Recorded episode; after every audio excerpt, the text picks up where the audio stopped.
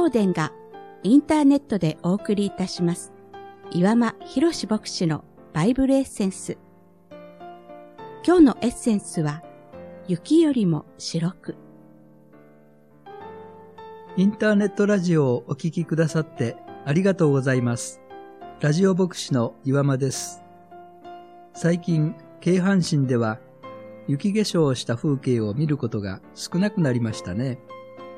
車の上に積もった雪が溶けると、車がひどく汚れることから、真っ白な雪でも実際は決して美しいものではないということがわかります。そうわかっていても、やはり雪は心を洗ってくれるような気がします。旧約聖書のイザヤ書一章十八節にこうあります。たとえあなた方の罪が火のように赤くても、雪のように白くなる。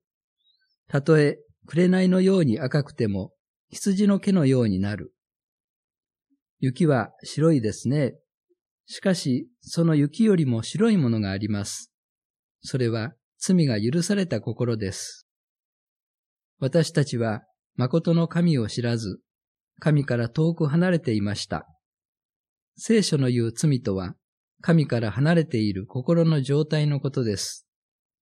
私たちが人を憎んだり、恨んだり、傷つけたりするのは、誠の神から離れているからです。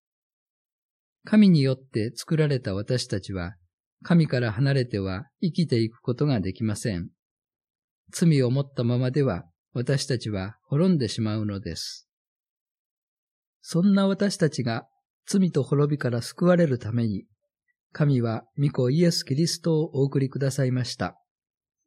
イエス様は罪のない神の一人子でしたのに、私たちのために十字架にかかってくださいました。十字架刑というのは、当時、極悪人が処せられる死刑の方法でした。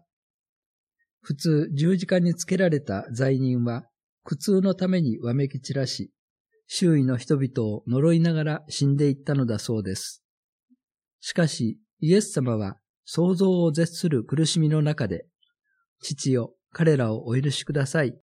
彼らは自分が何をしているのかが分かっていないのです、と、相手のために取りなしながら死んでいかれたのです。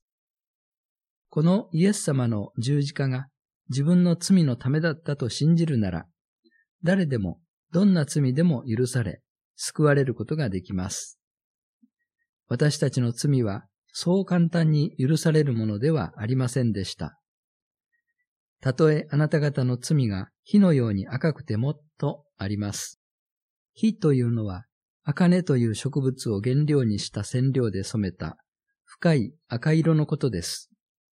私たちの罪のシミは火のように真っ赤で、どんなに頑張っても消すことができないものでした。しかしイエス様の十字架の血は私たちの心から罪のシミを消し去り、雪よりも白くしてくださるのです。あなたの心はいかがでしょうか？雪よりも白い心にしていただきませんか？そのままでイエス様のもとにおいでください。イエス様はあなたを待っておられます。ぜひ一度お近くのキリスト教会をお訪ねください。教会では大抵毎週日曜日午前に礼拝が行われ、あなたを歓迎してくれるに違いありません。